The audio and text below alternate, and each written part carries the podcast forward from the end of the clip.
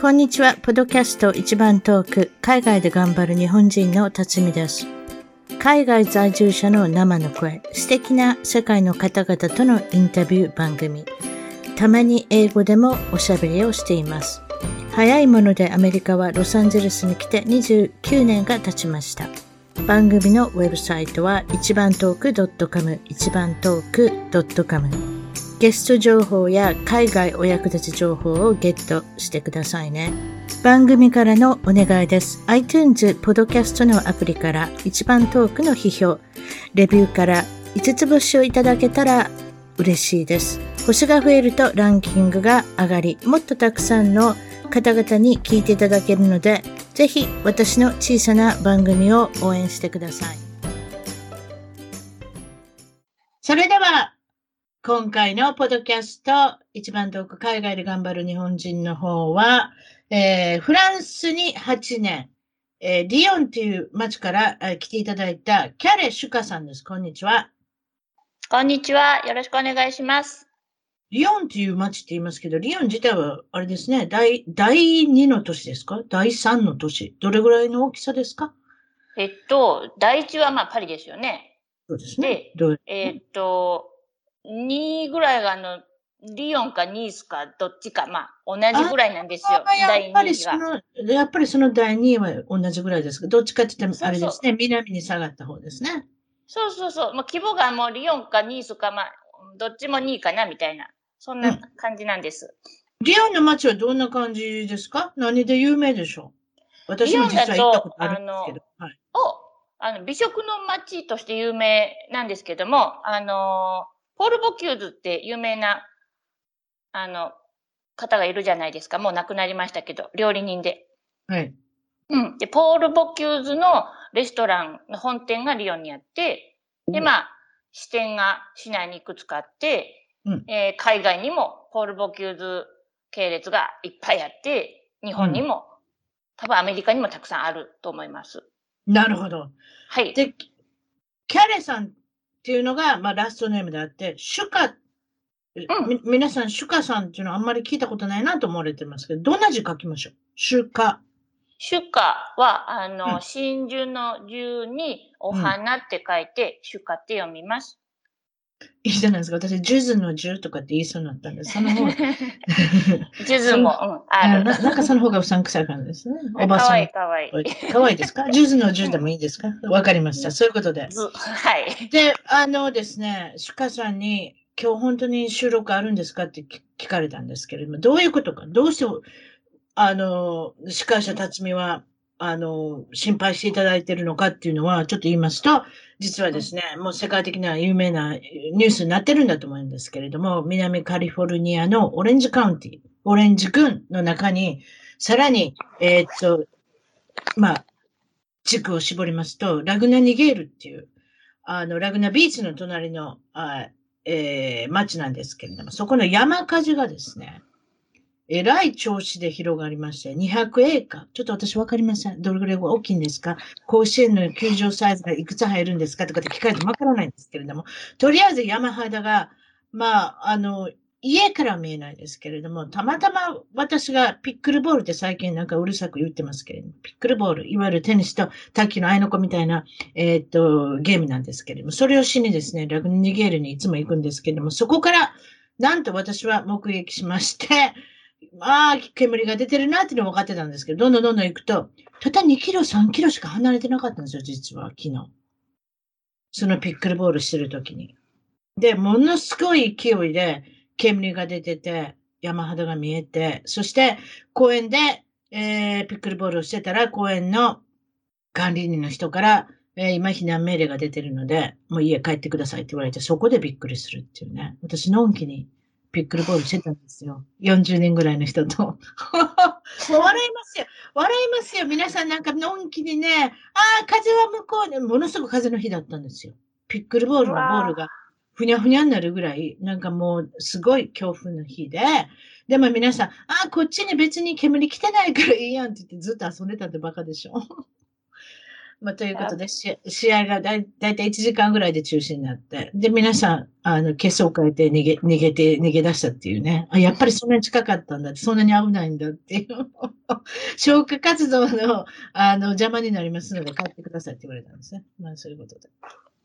でも無事でよかった。私は無事でした。よく喋りましたけれども、私は無事でした。まあ、家自体はだいたい7キロぐらい離れたところですけれども、ちょっと喉が痛くなったかなと思って、やはりその火事のね、えー、っと、感じが喉に来たっていうか、ものすごい家が20軒、20軒燃えたって言いますけれども、一つの一番高いお家で12億円ということですので、まあ、すぐに値段の話しますけれども、えー、多分6 6ベッドルーム、いわゆるじゃないですか、6寝室、8、えー、バスルームっていうこと書いてありましたんで、ものすごい大きなプール付きのお家なんですけれども、それが一番よくニュースに出てますですね。だいたい900世帯の家族の人が、えー、避難命令が出て、一応、なんていうんですか、あの、避難所っていうんですかね、そこにあの、皆さん、あの、逃げたっていうことを聞いてますけれども、とりあえずは鎮火して、今日は、あの、だいぶ、あの、マシになったんだなと思ってますけれども、そんなことで、えー、っと、一生のうちで山火事っていうのも何回か見てますけれども、一番目の前で2キロ、3キロの、えー、っと、大きな火事に出会ったのは今回が初めてです。これこれが最後であってほしいと思いますけど、まあ一応、私は無事でしたので、皆さんにお知らせしておきますということで、長かったですね。すいません、前置きが。ということで、リオンのシュカさんとおしゃべりすることにします。なんか質問ありますか、はい、火事に関して。大丈夫火事に関して。いや、あの、まさかね、その火事の直後で、しかも近所で、あの、今日開催別にしなくていいですよ。あの、とにかく生活が落ち着いてからでいいですからっていうメッセージを送ったら、大丈夫ですよ。やりましょう。早めに開けますねって言われて、あ、元気そう。よかったと思って、はい。開催に至りました。そうですね。皆さんに大丈夫です聞かれてちょっとなんかびっくりしたっていうか、あ、そっか。やっぱりかなり近くにいたんだなという感じがしないでもないですけれども。あと、シュカさん自身も火事のお話があるということで。どういうのですか？えっと、実家が二十歳の時に火事になりまして、うん。え石川県ね？石川県。石川県の金沢で。はい。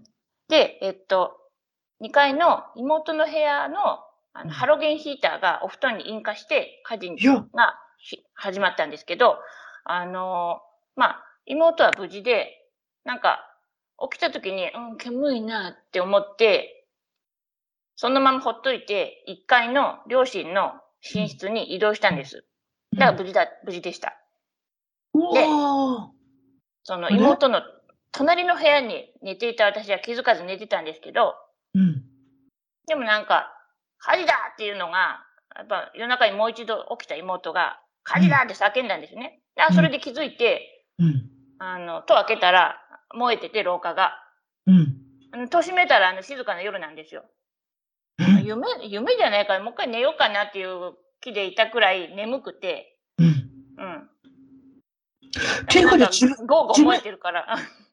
それで自分たちで消火活動ができないぐらいもう被害広がって広がって、広がってて。うわあ、はいはい、これ、現実は夢じゃないっていうのを気づいたときにもう腰低くして、携帯持って、あの、冬だったんですけど、うやってこう、下降りて、うん、まあなんとか、ちょっと喉がね、やはり、あの、家が燃えると、あの、悪い煙がね、やっぱ出ますから、ちょっと痛くて、その程度で済ん,、済んだんですね。早く外出たから。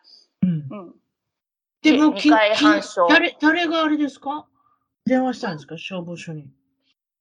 えー、両親ですかね。あ、家から？そうです。あの、1階で寝てた両親が。あ、そうか、そうか、そうか、2階で寝てるから。そうそう。でも2階にあったなんだ、漫画だら、おひな様だら、小学校のね、少女やら交差が全部燃料になって燃えちゃって、とりあえず命はみんな無事だったんですけどね。あ、ということは、2階だけが燃えたってこと？そう、2階が半焼。うん、そうですね。半焼。そうです。こうしたら、どうしたんですか、その家。あ、もう、上、上が燃えちゃったので、木造だったので、もう、壊すしかなくって、そう、うん。そうそう、もう、引っ越しですよね。ストーブって言った？ストーブって言った？そう、ストーブ、ストーブ、あの、電気ストーブ。それでよく売ってるやつやん。電気ストーブか。そうそうそうあれね、つけっぱで寝ちゃ危ない。あれ危ないですよね。あれ、寝てる時につけちゃう。危ない。ちょっとこけたり、ちょっとカーテンがやって、ボワー燃えますやん。燃えます。あれでね、家火事になったお家結構あると思うんですけど、まあ我が家もその一例でございます。うん、皆さんお気をつけください。冬じゃないけど。日本って結構そういう危なっかしい暖房器具とかありますよね、平気で。ありますよね。アメリカ、アメリカだって考えられへん。ああいうふうな。うんうんうん、うん、ああいうふうな安全基準で売れるあれが分かれへん。売れるっていう、売れるっていうんですか？いわゆる、だから、皆さんに商品として、うんうん、あの、売ってしまうってことですよ。アメリカ絶対考えられない。なんでかって訴えられるから。あ、訴えられるんですね。会社めちゃめちゃ訴えられますよ、そんなんで。火事出したら。でも暖炉ってあるじゃないですか。うん。暖炉は大丈夫大丈夫ですよ。だって、あれですよ。ちゃんと煙突とかあるから。全部、燃え終わっても別にカスが残るだけだから別に大丈夫ですよ。でも、今までの電化製品で暖房器具として、例えばその電気のね、ストーブみたいなの買ったことありますけど、うん、あれが燃えると燃えないもん。うん。それは絶対ないと思う。だいわゆるだから、何でも言いますけれども、アメリカの場合は、会社が訴えられたら会社もだって、あれですよ。倒産してしまいますよ。何億円、何十億円の賠償金とかなったら。火事が起きたらですか。うん、なるほど。火事が起きて訴えられたらね。だから、だから、日本っていうのはそれがないから、うんうん。不祥事とは言われない。そう。そう。危ない、危ない。かしいもの売ってても大丈夫なんだなっていう。だから、いわゆる会社天国っていうんですかね。商品の方を売ってる方の。まあそういうことで、えっ、ー、と、火事の話は一つ終えたっていうことで、ででも皆さん無事でよかったですね、とりあえずはね。はい、あ、でも火が怖くなりました、あの、一時。ですね。だから多分恐怖、恐怖心。私のところにすぐてあの連絡くれたんだと思いますけれども、そうですか。あの、まあ、あの、フランスにいる限りは何もないことを祈りますけれども、そうですね。今までに住んだ国っていうのは、こちら、フランスだったり、他に国は行ってないですか？どこかに住んえっと、オーストラリアにワーホリに1年行ったことがおお、ワーホリ組ですか？はい。うんで、ワーホリ期間中にタイのプーケットで1ヶ月、まあ、趣味のムエタイの修行に行ったこともありますね。プーケット行きました？私も。家族と。お？あそあそこは、あれですね、リゾート地ですよね。いわゆる、ね、そうそうそうそう。うん。タイの中でも。私はタイ2回ぐらい行ってます。あの、タイは面白いな。ね、美味しいです。うん、何食べても美味しい。しい その話したら長野でやめました。わかりました。えっと、チオンに住んで8年ということなんですけれども、これいかがでした、はいどんな何かユニークな経験、お国柄、何か感じるときはありますか？うーん、お国柄、あの、パーティーが遅いことです。うん、スペインの人も言うてたけれども、やっぱり南に行く行けば行くほど、遅いそういうところ、遅くてダラダラして、もう何時でももう、あれですね、うん、午前様みたいな感じで皆さん起きて。そうそうそう。食べるのも遅いし、夕食も遅いし、パーティーするのも最近もスマホとかで連連絡し合うから、まさに遅い感じだね。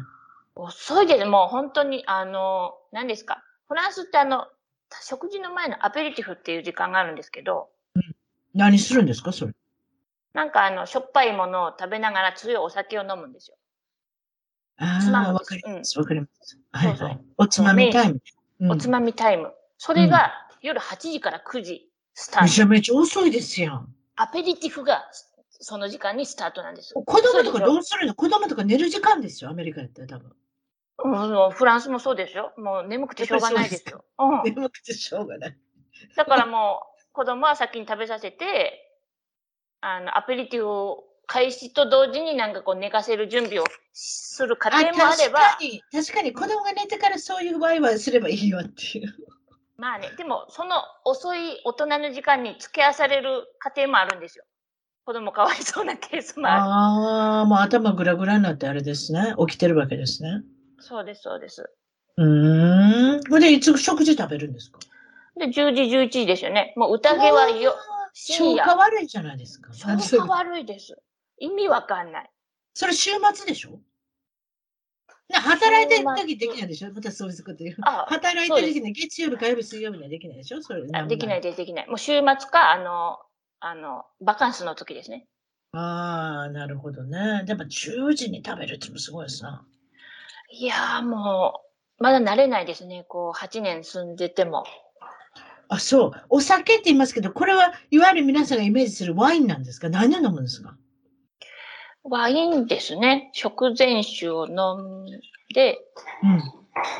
で、それで、お食事するときは何も飲まないんですか？あ飲みますね。もちろん飲みます。もう、あの、さらに飲む。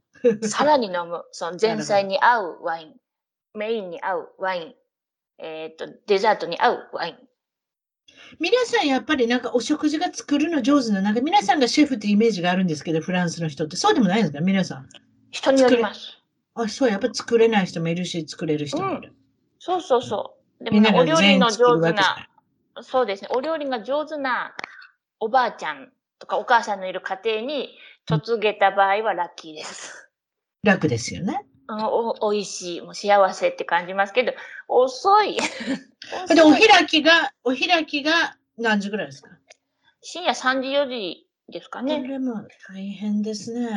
うん、でも終盤はもうワインじゃなくて、強いリカーを飲んだり、ショあショコラを食べたりして、うん、チョコレート、チョコレートあチョコチョコレートですね。もうとにかく、なんか、チョコレートと口に合うんですなんか日本のイメージからしたしょっぱいものを食べながら飲むってイメージがありますけど、うん、チョコレートチョコレートでいい？いや、なんか、ワインとチョコレート合いますよ。酒のあてには。うん、当てになる、なるときはなる。クリスマスとかは特に。うん、個人的に何を飲む好きなんですか、鹿さんは？私は、うん、あの、マリアージュをすごい重視するんですけど、とにかく。マリアージュって。えっと、私あんまり飲まないかわかんないです。あ、マリアージュ。はい、食べ物、うん。はい。そう、食べ物に合うお酒なら、何でも好きなんですよ。あの、前菜ね、あの、お野菜系、白身魚系だったら白。白とかね。よう言いませんね。お肉系やったら、ビーフ系だったら赤そう、そう、ヘビーな赤だったり、ちょっと辛めとかね。うん、その時に合わせて、食べ物に合わせて違うものを飲むと。そうそうそうそうそう。だからあの、デザートが、チーズ盛り合わせをね、最後に食べるんですけど、その時に、あの、甘い白を飲んだりして、うん、お口を直して、で、その後。もうそこまで言うと専門家ですね。いやいや、で、その後なんか、あの、きついエスプレッソカーッと飲んで、うん。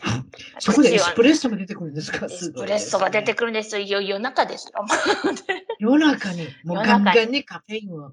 あの、注ぎ込むっていう。注ぎ込んだ次に強い理科ですよ。さあ、次は。先生、楽しんでますね、フランスの方は。そうですか。いやもう、胃腸いじめる。もう、とことんいじめる。確かにいじめてってますね。肝臓だとか、胃とかね。そういう。時間といいね。胃腸。うん。そうそう。いじめ倒して、宴は終了別にそれ若いからやってるわけじゃないです。皆さん年寄りもそうなってるわけでしょ？エスプレッソ飲んで、ワイン飲んで。そうそうそう。もう本当にもう、そうやって生まれてるからそうやって育ってますから。うん、そうだよね。で、ほんで、朝は、朝はだらだらしてればいいんですね。だらだら。そうですね。もう朝がない昼ですね。昼から起きるみたいな。そういうことですね。だってお開きが3時4時だったらそんなぐらいになりますもんね。皆さん、それで朝起きたらランチっていうね。なるほど。そうそうそう。でも子供は早く起きて、あの、待ちぼうけですよ。あ、確かに。子供さっさと寝てる。かわいそうです。そういう決まりってないんですか？子供だけ置いて、家に置いて出ていくとか、そんなことしたら罪になるとか、そんなないんですか？あ、フランスは。アメリカだってありますよ。確か、13歳のお兄ちゃん、お姉ちゃんが一緒にいる場合は大丈夫だけれども、それよりも下の子が、だけで、下の子だけで家にいたら、親捕まりますよ。捕まる厳しいですね、アメリカって。でしょ？厳しいでしょ？捕まるっていうか、まあ、ちょっとね、わかんないですけれども、まあ、まあ、逮捕までいかないかどうかわかんないです始末書かなんか知りませんけど。そういう、例えば法律に触れるってことです。あ、そうなんだ。まあ、フランスは、まあ、子供第一優先の国なので、一応、好き勝手で子供振り回しますけど、でも、うん、一応、子供大切にする、あの、法律がすごい整っているので、うん、幼い子供をあね、残して、一人残して外出っていうのはないですね。うん、なるほどね。やっぱその辺はやっぱりあれですね。えー、うん、絶対ついてる大人がいたり。ええ。うん、誰かあれですね、雇えばいいわけですね。そしたら。あのそうですね。やね。なるほど。そうそうそうそうそう。そう。もうベビーシッター天国ですからね、この国も。ああ、そっかそっか。高いですけどね。高いですけどね、お母さんお父さんが遊びに行こうと思ったらそれ、それしかないっていう、ね。ただ、子供寝てるだけなんですけどね。別にベビーシッターさん何やることもないんですけど、そういう、そういう人を雇わなきゃしょうがないっていう。確かに、あの、日本だったらまた具合が違うかもしれませんけど、どっちかって言ったらね、フランス、アメリカっていうのはそういうところは一緒なのかもしれない。精神、先進そうですね。えー、そういうことですね。失敗談聞いてませんでしたけど、失敗談何かありますか？失敗談はありますよ。あの、不法滞在で罰金を支払った経験が2回あります。不法滞在？それ教えてください。あの、ほら、海外に住んでるね、外国人、日本人ってあの、滞在許可証がないと、ね、その国にいられないですよね。これはフランスのお話ですか？それともオーストラリア？フランス。フランス。はいはいはいはい。はいアメリカはあのちゃんと滞在許可証というものをね、あの所持してないとダメだと思うんですけど。うん、あそうですよね。いわゆる、うん、もちろんもちろん。はい、そうそう。で、ちゃんと更新する時期にあの、書類をね、あの、ちゃんと申請して更新しますよね。いわゆるそれ、ですね。はい。そうですね。で、それを怠ったことが2回やって、うん。えっと、罰金を払う。払った経験が2回ほどあって。まず一つ目は、これは？妊娠中ですか、えー、そうです。これはもう不可抗力で仕方なかったんですけど、ワーホリ中に、あの、うん、主人との子を妊娠してしまって、うん、帰国ができなくなったので、うん、もう出産後に正式に滞在許可証を申請したんですよね。うん。で、それはビザ切れの半年経ってからだったんですよね。なので、うん、600ユーロ以上払いました。それって日本でいくらぐらいですか？当時なんか7万5千とかそれぐらいだと思いますけど。結構なお金ですね。まあそうやってあれでしょうけどね。うん、移民局を設けてるんでしょうけどね。そうですね。痛いですね。痛い痛い。で、2回目は、あの、新しい許可証を申請するために予約していた日をすっかり忘れて、私のミスなんですね。でも子供さんにたら何でも忘れますよね。忘れますよ。なんかその朝熱を出したので、子供が。うん。うん。もうすっかり忘れてたし、で、なんか、数日前にその予告メールも、あの、来なかったんですよ。うん。プリフェクチュールから。うん、普通来るはずなんですけど、土日を挟んでたので来なくて、当日の朝に、今日予約日ですって連絡が来て、で、それをチェックしたのはその日の夜で、うん。うん、もう無理ってなって、予約をし直したら、あの、8ヶ月後にしかランデブーがなくて、もう8ヶ月分不法滞在？うーん。あ、そう。それでまた罰金？罰金です。お、同じぐらいのお金？まあ、8ヶ月なので、あ800、900ユーロぐらいです。痛かった。はい。主人にかなり怒られました。うん。まあ、今度からあれですね。iPhone のカレンダーに書いてくださいね。はい、間違えましたっけ、はい、はい。あの、入れました。入れま。もちろん入れましたです。はい。そうですか。ということで、はい、まあ、2回ほどそういうことがあったみたいですけれども。はい。えー、っと、皆さんに受けそうなお話、これもまた聞いておりますけれども、何かありますか？あの、受けそうな話、そうですね。えー、っと、日本にいた頃に比べて、まあ、フランスって自己主張が強い国なんですけど、うん、もうそれに順応した私は、すっかり謙虚さがなくなってしまいまして、うん、もう、大阪のおばちゃん、あの、大阪の方に申し訳失礼なんですけど。私大阪ですよ。うん。あ、すいません。大阪のおばちゃん、いいですに？すみませんって謝らなくてもいいです。あ、本当に、ズバッと、ズバッと要求をご了承します。それでフランス通用するので、それが日常になっちゃったので、うん。それですかね。で、あの、例えば、あの、フランスってワクチンパスがね、強制化してたんですけど、3月15日まで。面の皮が厚くなったってことですか、うん、何に何にも同時同時ない。同時ない。うん、ゴワゴワになる。そして、文句も言える。文句も言います。もう好き勝手言います。はい。いいじゃないですか。で、であの楽なんです、それで。で、うん、あの、ワクチンがね、ワクチンパスがもう本当に強制化していた期間に、私はワクチンを一度も接種してない人間なんですけど、そうだと、あの、カフェとか施設に入れないんですよ。ありますね、やっぱね。うん大きな街は特に。ええ、そうそう。で、もう、時々入店を許可してくれる、あの、心意気のね、いいカフェがあるんですよね。うん、で、そのお店には感謝しながらたまに訪れていたんですけど、うん、ある日、いつものお兄さんじゃない違う店員さんが対応していて、うん、でその時、あの、なんとパステージを要求されたんですね。うん。あ、この人は聞く人なんだ、外れやって思いながらも、うん、あの、もうすでにケーキとかね、カフェももう用意して、お支払いも済んだ後なんですよね。うん。あの、パステージをこう要求してきたのが。うん。で、で、パステージっていうのはワクチン証明書ってことね。そうそうそうそう、ワクチン、はいはい、打ちましたっていう、はい、ワクチンパス証明書ですね。で、うん、私パスがないのよって話すと、店員さんは、国の決まりや、まあ、店のルールをまあ語るんですよ。決まりだから。女性ですか男性ですか？あお兄ちゃんでした。お兄ちゃん。お兄ちゃん。はい、うん。まあ、ごもっともなんですけど、私はワクチン強制がバカバカしいと思ってるし、国の思惑に翻弄されるなんて真っ平よってお兄さんに言ったんですよね。うん。で、うん、お兄さんも国がやってること異常と思ってるわよね。そしてこの出来上がった食事無駄にするつもりなの。もったいないからいたいただくわね。じゃあ私座るからって言って、うん、出来上がったあの、ケーキのお皿を強引にもらって席に着いたっていうエピソードがあります。すごいですね。もう頑固でしょ。まあ、二人の子供のお母さんですしね。それにフランスだっていうこともありますし、はい、もうやりたい放題してください。それは。もう、もうお兄ちゃんももう、もう反論もお兄ちゃん、びっくり、お兄ちゃん半分口開いて塞がなかったんでしょうね。うん、すごいな。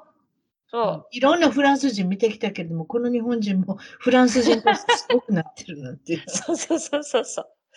先ほどワクチンの、ワクチンの反対っておっしゃいましたけれども、それはいろいろ皆さん反対だったり賛成派だったりありますありますけれども、鹿さんのワクチンに対してのこの見方っていうのはご意見ありますか、うん、どうして反対、どうして反対なんでしょう？まあ、まあ、もともとその世界の医療システムは、あの、みじんも信用してないというか。うんうんうん、うん、あの、自分の健康は自分で守るみたいな感じで。マイボディ、マイチョイスってやつですね。アメリカで言うとね。そうです、そうです。うんうん。まあ、もともと体が弱かったので、薬漬けな、ね、10代を送っていた、そういう経験もあっての今なんですけど、まあ、健康オタクで来てるんですよね。うんうんうん、そんな私がワクチンを、ね、接種してくださいって言ったら、打つはずもないっていう。ということは自然派で来てるってことですね。なかなかそうです、そうです。えー、そうです、そうです。だからお医者さんからいただく処方箋をいただいてたものがたくさんいただいてたので、いただいてたっていうか、たくさんそれを、まあ、飲んでたりしてるので、あんまりそういう方面に行きたくないっていうことですね。そうです。もう本当免疫力がもうただただただ落ちる一方で、よくぶっ倒れていたし、熱も出していたしっていう、まあ、よかったんですよ。特にあれですか、やっぱり子供さんが2人もいると、どういうことなのかなって、やっぱり皆さん勉強するし、ワクチンっていうものがいっぱい。そうそうそうそう。ね。だから、思うほど、だから、結構な数でアメリカも反対派がいるので、それはやっぱり子供さんのいるお母さんがやっぱり一番大きいですね、うんうん、そういう意味では。うんうんうん。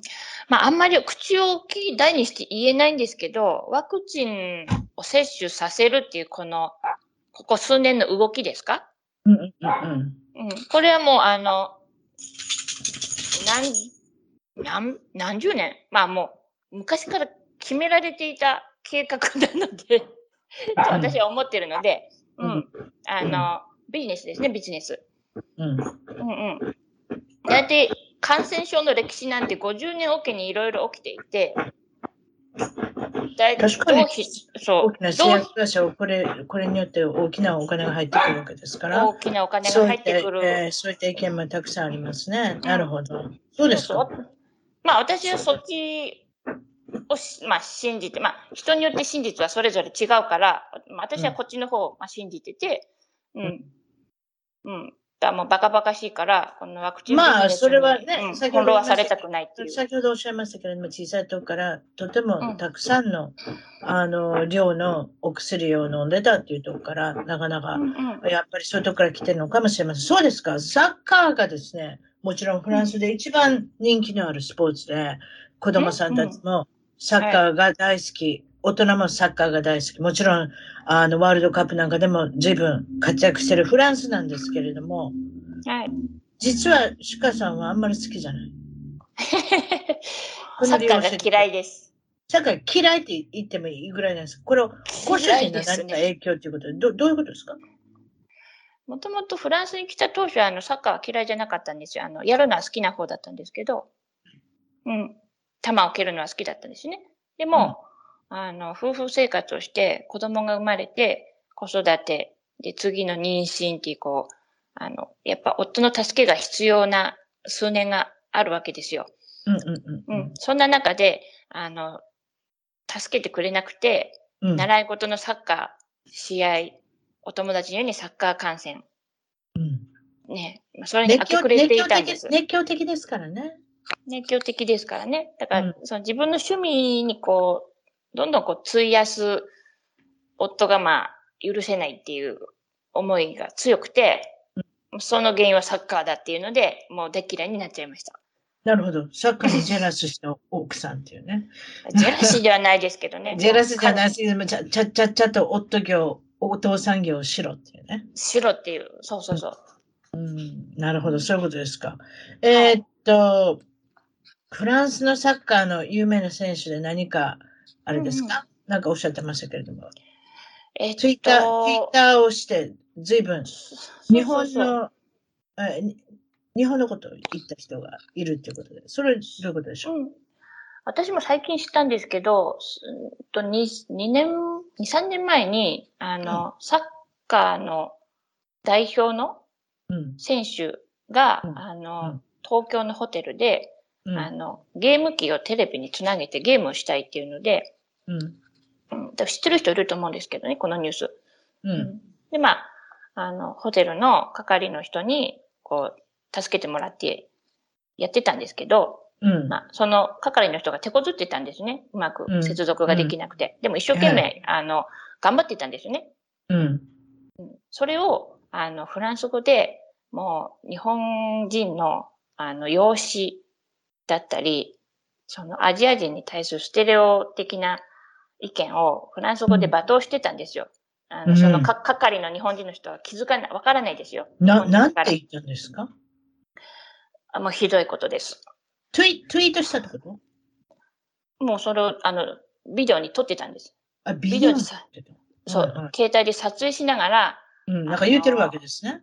そう、なんかあの、悪いことをぐちゃぐちゃぐちゃ言うて、で、それをツイッターで広めたんですね。ジョーク的な感じで。そう。それを見た世界の人、特にアジア人、日本人はもうそれ見て衝撃を受けて、ニュースになって広まって、うん、えっ、と、うん、もうそのサッカー選手のお名前は、あの、ちょっとご自身で調べていただきたいんですけど、特定で言いたくないんですけど、まあ、そういう経緯があって、うん、言ってもいいんじゃない？別に。ツイッターで、だってツイッターで、えらい有名になったんだったらもう言ってもいいんじゃないですか？そういう、そうですか。まあ、一人は、えっと、グリーズマンで、うん、もう一人は、あの、なんか、黒人系の選手ですね。それ名前はその人忘れちゃったんですけど。もう一人いたんですか？そう、二人ね、ウェイウェイウェイって言って。じゃあグループでフランス語で悪いこと言ってたら何も分からへんもんね。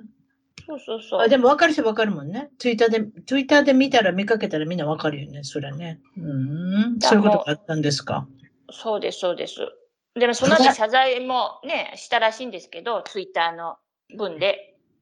こ、ここで聞きたいのは、シュカさんがフランスにいてて、そういうふうな、うん、その、こう、なんていうんですか、アジア人に対してとか、日本人に対してとか、扱いが随分、あの、うんうん、違うなとか、差別だとかっていうのは感じます？か、はい、感じる時もありますけど、うん、昔よりちょっと落ち着いたかなと思いますけどね。やっぱりそうですよね。世界の全体的にいろんな、うんうん、いわゆるその有色人種の人が、例えばもちろん黄色人種だったり、うんうん、黒人の方だったり、えっ、ー、と、ラテンの方だったり、まあいろ、いろんな国の人、肌の人がいますけれども、うんうん、優秀な人がどんどんどんどん出てきちゃいましたんでね。もう押されてますのでね。そんなこと言ってる場合じゃないですもんね。そう思いますね。フランス人だから、アメリカ人だから、インド人だから、何人だからっても言ってられませんもんね、グローバルに。皆さん優秀な、あの、人がどんどん排出されてると思いますけど、私なんか。思います。でも、特にフランスなんて、もうヨーロッパ圏に行ったら、たくさんの人種がもうぐちょぐちょぐちょぐちょ入れ替わって、確かに。いるんですよ。だから、フランス人とかドイツ人とか区分けしても歴史を確かにもうヨーロ、同じ。そうですよね。ユーロダラーになってからもうなんかそういう区分けがなくなってきたような気がします、ね、そうです。でも、もともとフランスとドイツなんてフランク帝国っていう一つのね、塊だったわけですし、あの、うん、別に国だら人種だらもう、うん、いいや、なんかうるさいなって思う。そんな感じです。でも根強いですよね。まあだだ、そういうことですよね。いわゆるだから、うんどういうのかな？あの、特にできない、先ほど優秀な人が成功すればいいって言いましたけれども、優秀じゃない方もいらっしゃいますんで、うん、あの、そういう人は、まあ、そういう他の優秀な人にジェラスする。別にそれは、あの、うん、有色人種であっても何であってもそういうことなのかなと思いますけれども、ね、そういうことですか？わかりました。日本の出身地まで聞きませんでしたけれども、あ、聞きましたね、先ほど。あ、そう、火事の時に。石川県の金沢。そうです、金沢です。ということで、金沢っていうのは一番大きなあの都市だと思うんですけれども、うん、何で有名ですか？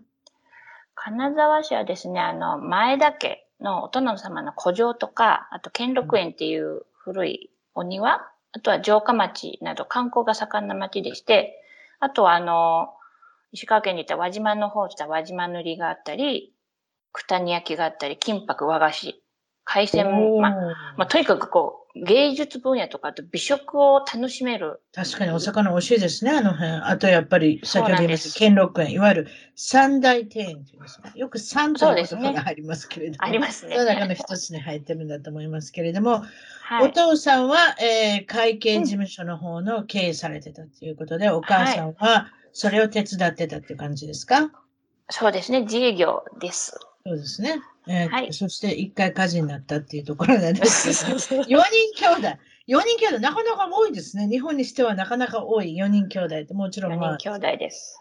えー、この、これは上、一番上ですか？そう？そうそう。一番上で、面白いのが、あの、4人とも年末に、12月に集中して生まれてるんですよ。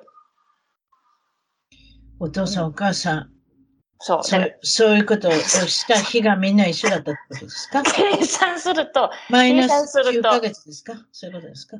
そういう計算すると、そういうことですか？どこで仕込んでるんですか ?3 月？そう、2月？3月から一番確定申告で忙忙しい、1年で忙しい。あ経営事務所。忙しい事務所の時に、忙しい事務所で、忙しい税金の対策の時に、そうそうそうそう。忙しい時に器用ですね、お父さんお母さん。まあでもお金が入ってくるっちゅう、お金が入ってくる時だから、それそれで気があるじゃないですか。そうそう。頑張らなきゃねって感じで。頑張らなきゃなっていうか、子供もう一人ぐらいが欲しいなって思うんじゃないですかね。どっちかって言ったら。ね、ええ。あの、そういうことじゃないですかね。わかりました。そういうことですか。4人そうです。はい。この内訳どういうことですか？上が？お姉ちゃん？はい。私、長女で、下に2個ずつ離れて、弟、妹、弟と続きます。2対2ですか ?2222 で分かれてます。それはすごいですね。うん、そういうことです、うん、上手ですよね。上手ですね。まあ、あの、小さな時のシュカさんはどういうお子さんだったんでしょう？えっと、まあ、ものづくりが大好きな子供でして、家にこもって、あのお裁縫とか木工芸、漫画を描いたりして楽しんでました。で、学校ではおとなしい子供だったんですけど、うん、まあ、変わった子と言われていじめられていたこともありました。変わった子ってよく聞きますけれども、何が変わってると思います、うん、その時に。あの、ね、変わった人って言われてる人って、自分を変わってる人って思ってないんですよ。わ、うん、かります、うん、何が、な、変変言うけど何が変なの？わかんない。うん。うん。で、どこが変なのか具体的に教えてくれないって聞いたこともありますね。はあ、そう。教えてくれた、教えてくれ教えてくれないんですよ。そうでしょうね。何が、そそ答えないんじゃないですか？答えがない。答えあんのかな？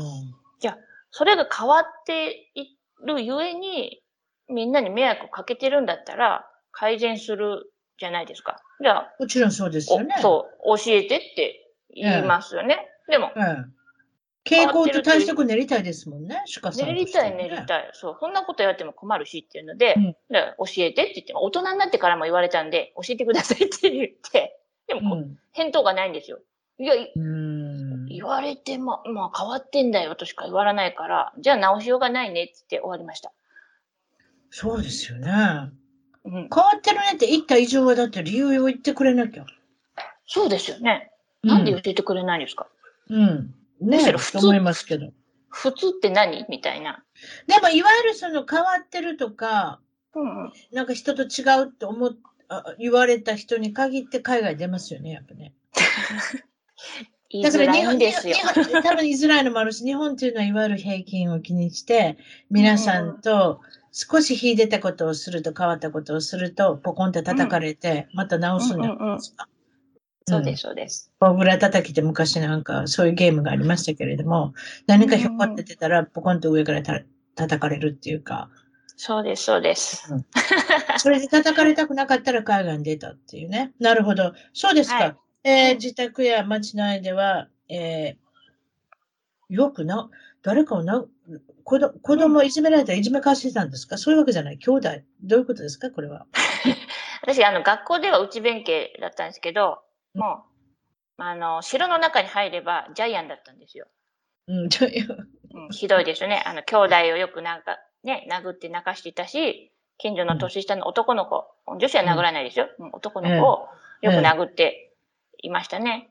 でも、それも、まあ、幼い頃から父にもよく殴られてたので、私ばっかり。だから同じことを兄弟にしてた感じです。ああ、そっか。うんまあでもね、今親になってからね、なんとなしに、親の気持ちってわかりますもんね。でもね。手あげたくなる気持ちもわかりますよね。わかるけれども、それだけやりたくないっていうね、それもあるで、ありましょう。いや、あるでしょ、はい、やっぱ、しゅかさんは、ね、あります、あります。特にそれで育ってたら、それだけはやりたくないっていう、それだけはお父さんみたいになりたくないっていうのは、なんとなくわからんでもないですけど。皆さんそうだと思いますね。ありますよ。でもやっぱり育ったようにしか育てられないっていうのはありますよ。それしか知らんからね。それしか知らないから。だから、うん、だと思いますけどね。だから、だまあいろ、いろんな方、良い部分もあるし、悪い部分もあるけれども、そのやり方しか知らないので、同じように繰り返すっていうのは、わからんでもないですけれども。うん、うん、そうです。まあ、我が子には、あの、決してそこまでひどいことはしてないつもりですけど、主人には、ビオランス、バイオレンスってね、あの言われるよ。言われますね。全然、全然やと思うけど。はい。まあでも、どっちかって日本の方がなんか、どどういうんでしょうね。アジアの家庭、うんうん、いわゆるアジアの家庭と、いわゆるフランス人だったり、アメリカ人だったり、イギリス人だったりっていうのはまた違いますね。多分ね。違いますね。うん、あと、でも、なんか荒れてる家はいっぱいありますからね。これ何とも言えないですね。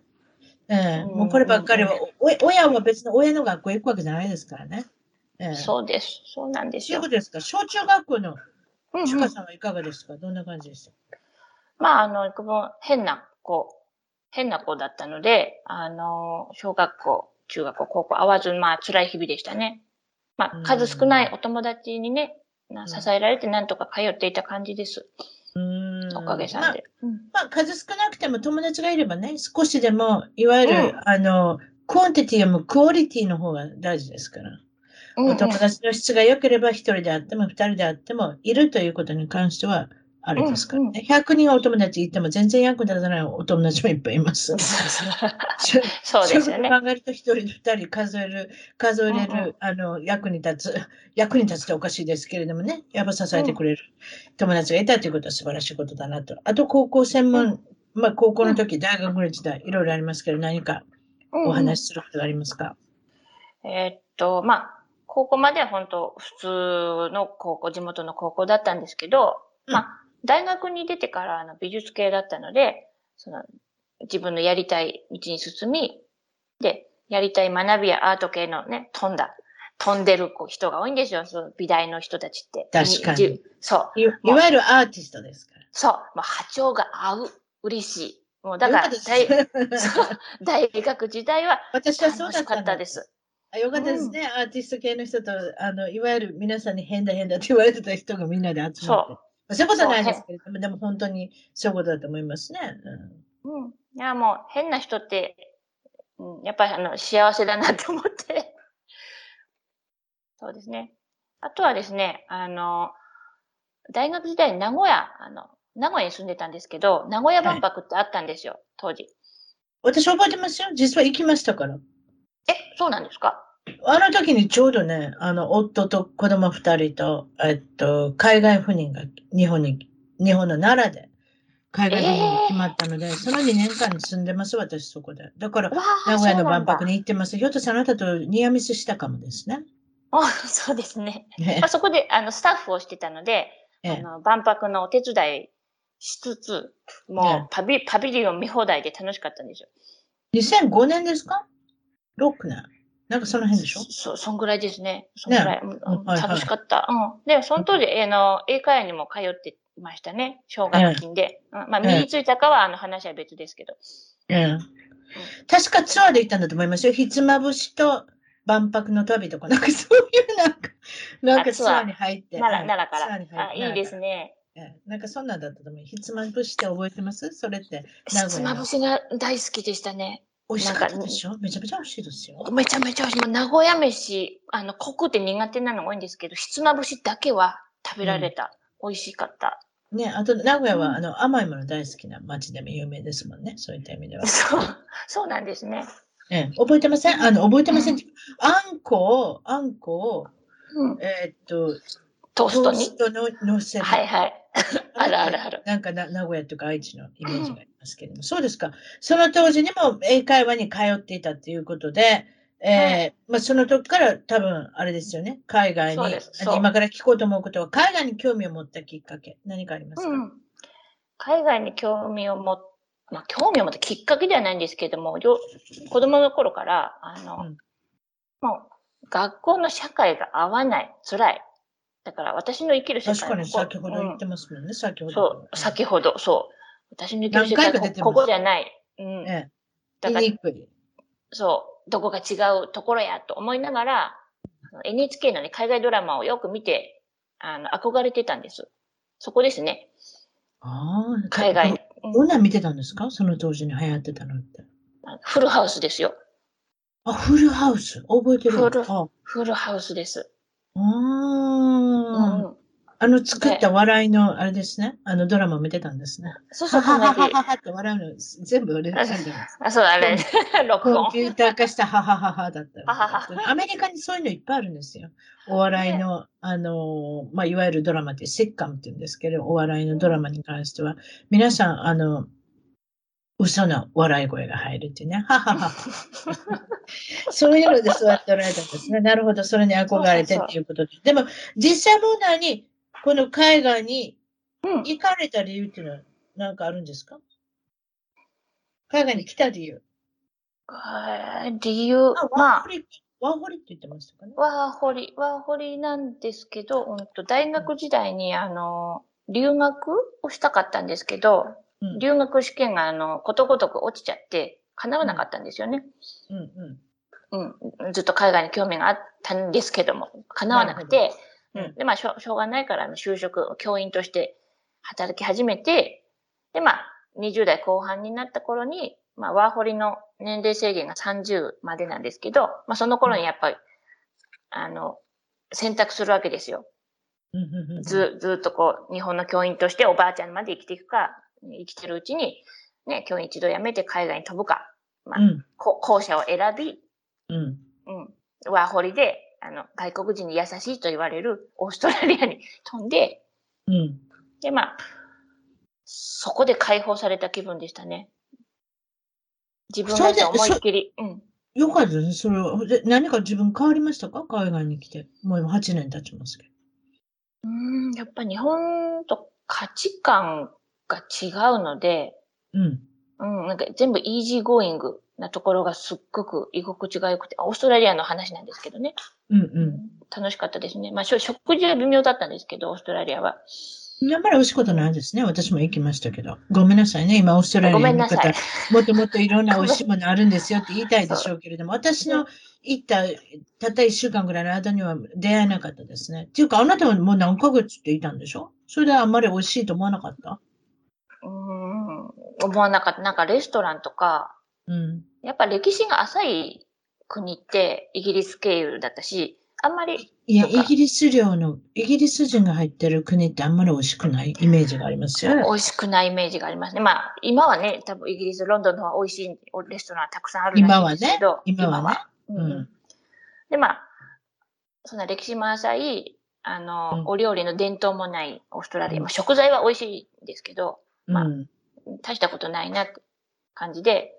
あと、たくさんお金持ってシドニーかなんかにいてたらまた違うやろうけどね。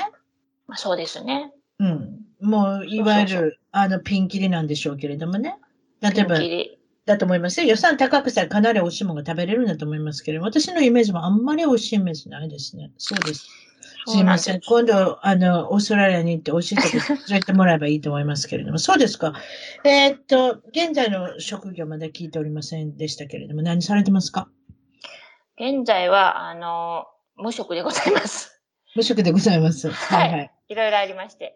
ええ、ええ。まあ、あの、リヨンに、あの、子供二人目生まれる前は、日本語を教えたり、あの、資格を取っていたので、日本語教師の。うん。日本語を教えたり、あとは、あの、日本では美術の先生をしていたので、まあ、日系のお子さんにアート教室をやったりしていました。うん、なるほど。それでですね、えっ、ー、と、最後にですね、皆さんに聞いてることは、あの、どのようなこれからの将来の展望だったり、うん、夢だったり、抱負だったり、となんですけども、はい、いかがでしょう？えー、っと、そうなんです。実は私も個人であのオンラインスクールを立ち上げようと奮闘していたんですよ。すごい最近まで。めちゃめちゃ頑張ってやってて、はい。やってたんですけど、はい。どうなりました？なんか、急にうん、あの、驚かないでくださいね。あの、なんか魂の、うん。心底から望んでいる、なんか渇望している、なんか、ものが、こう、うん、表に出たんですよね。うん。なんか、星の流れとかね、そういうの詳しい人はわかると思うんですけど、うん、あの、木星とお羊座が重なり合うこの時期に、そういう、こう、魂の願望っていうのがぐわっと出て、なんか幸せに生きられる12年らしいんですよ。運勢ですか？そういうこと？運、運勢とか、うん、そうそう。うん。うん。うん、っていうのを私は結構信じてるので、きっとその影響なのかなって思うんですけど、急にその、あ、私は教育を志していたけど、なんか違うかもって思い出して、うん。うん、迷ってるわけですね。それじゃどうしましょうっていうことまだ熱、情熱はあるんです。情熱あるけど。でもひょっとしたら、シュカさんにそれが、いわゆる転職じゃないかもしれない。自分のやりたいこと、自分らしさが全部出せるような、発揮できるような、おっしゃる通りお仕事じゃないかもしれない。で、今、まあ、今から何をしようかなって今考えてる。うんうん、いわゆる充電器に入っておられるんだと思うんですけれども。採用です。どういうアイデアがありますか？これ今からのオプションとして、先ほど言いましたように、先生業として何かするっていうのもありましたけども、はい、それ以外に何かオプションとして一つ二つあるんですか？えっと、実はその、うん、まあ、私はちょっと個人的にそのスピリチュアルカウンセラーの先生についていただいてて、はい。あの、コンサルをずっと受けてたんですよ。どれぐらい知ってるんですか？その人のこと。えその方はなんかその過去性が見えたり、私のこの魂の本来の姿っていうのが見える人なんですよ。そういう力持ってる人って多分世界にたくさんいると思うんですけど。うん。うんうん。そんな、そんな、そんなどっから見つけてきたんですか？そういう人。なんて。あ、まあ、日本、あの、日本の方で、まあ、フェイスブックでつながって、知り合った知り合った人なんですよね。フェイスブックも活用できますね。そうそうですか。そう、ご縁あってつながったので受講させていただいてる中で、えええ、うん、その人に、シュカちゃんは教育じゃない。本来のシュカちゃんは違う。ずっと言われてて、もう教育に、うん、声が変わりましたね。先生のモノマネされたんだと思いますけど。そうですか。えー、そう。なんか天から聞こえるような声になりましたよ、今。そう、天、天からの、天からの声は、本来の私は教育っていう感じじゃなくて、うん、ありのままの変な主化を、うわーって SNS で出す。それで世界を救える。そういうこと言うんですよ。もうわけわかめじゃないですか。難しいですね。何の職業についたらいいのか、ちょっと未だにわかりませんけど。未だにわからない。芸人ですか？どうしたら聞いて、うん、芸人ですか？って聞いて、うん、ああ、そんな感じかな、みたいな。YouTuber ですか？あ似た感じ。教育は、うん、やめた方がいい。うん、ええー、まあ、それを言われたのは2、2 3ヶ月前で、で、まあ、信じてなかったんですよ、ずっと。ということで、何か、何かゼロから始めろとおっしゃるわけですね、その人が。そうです、そうです。で、何しましょう？なんか、T シャツを売ってごらんよっていきなり言われたんですよ。すごいいきなりですね、それ。いき いきなりです。すごい迷惑な言い方ですね。T シャツをどうしろって言うんですか？?T シャツを売ればフランスでバカ売れするから。なんかそれが見えるって言われて。T シャツに何書きましょう？何かあれですか？シュカさんがデザインするものがあるんですか？そうそう。なんか最初はその美術系だっていうので、私がなんか適当に描いた絵をプ,、プリントすればそれは売れると思ってたらしいんですけど、うん、なんかセッションを重ねていくうちに、うん、シカちゃん、鼻くその T シャツを売るんだって言われて、うん、鼻くそ？なんか日本語で鼻くそって書いた T シャツをフランスで売れば、売れるって言われて。英語で言うブガーね。英語はブガですね。ブガ。ブガ。ブガ。ブガ T シャツですか？すごい。ブガ T シャツを売れ。まあ、その鼻くそっていう由来なんですけど、あの、うん、私の4歳の娘が、うん、あの、よく、ママ鼻くそってあの、申告してくるんですよ。見せるんですか？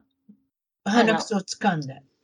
そう、ティッシュで拭いて処理してってお願いしに来るんです。ほう。うん。なんか小さい子ってなんか、まあ、子供だ子供だからあんまり汚いっていうイメージはないですからね。大人でもそうですけれども。この鼻くそに関しては、皆さんどうしてるか不明じゃないですか。ひょっとしたらポケットの中に入れてる人もいるかもしれない。でもちゃんと丁寧にティッシュで拭いてる人もいるかもしれない。でもなんかポンって飛ばしてる人もいるかもしれない。いるかもしれない。壁につけてる人も知ってますよ。壁につける人もいますし。います、います。テーブルの下、例えばレストランとか自分の勉強机の下にペロンってこう、あの、なじる人も、なじるっていうのかな？あの、人差し指ペロってやなする。はいはい。チューインガムとかでも、あの、よくレストランとかにべちゃんとくっついてますけれども、いわゆる人に見えないところで、いえ、異様なことをする。いわゆる秘密の時間でもありますからね、この鼻くそに関しては。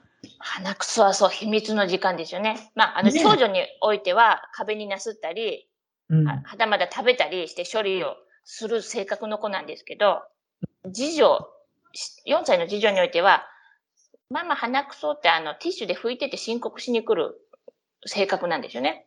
珍しいですね。うちの子でもそういえばそう何してるか分からない。申告したことないままで。でもこっそり処理処理してたんだと思います。壁とか、口入れたりとかしてたと思うんですけど。た多分そう。うん。うん。そうそうそう。で、まあ、その先生とね、その T シャツについてコンサルをしてるときに、娘が、ママ鼻くそってやってきたんですよ。うん。そこでふ、なんか降りてきたみたいです。鼻くそ T シャツっていう案が。鼻くそ T シャツね。まあ考えたら、そのいわゆるその先ほども言いましたけど、秘密の行為、秘密の時間ですから、皆さんにとっては。面白いかもしれませんね。どうやって鼻そう描くのかって何色にするのかって、それもちょっとね、それもちょっとあれです、興味がありますけれども、そうですか、なかなか面白いことを考えてらっしゃるようで、はい、なんかうまくいくといいですね。でも、皆さんがやっぱり、はい、皆さんがやっぱり最終的にお仕事したいのは内容的には自分に合ったお仕事であって、自分らしさが出るようなお仕事。それが見つかるのが一番かと思いますけれども、そんなことで、はい、えー、っと、シコさんとつながりたい方は、よかったら、はい。鼻くそ T シャツを売ることになるかもしれない。ひょっとしたらご注文の方は Facebook の、えー、っと、はい、リンクがありますので、そちらは一番トーク .com、一番トーク .com のゲスト情報の方で掲載させていただくことにします。今日はどうもありがとうございました。こちらこそありがとうございました。楽しかったです。はい、楽しかったです。はい、失礼します。はい。はい、どうも。ありがとうございます。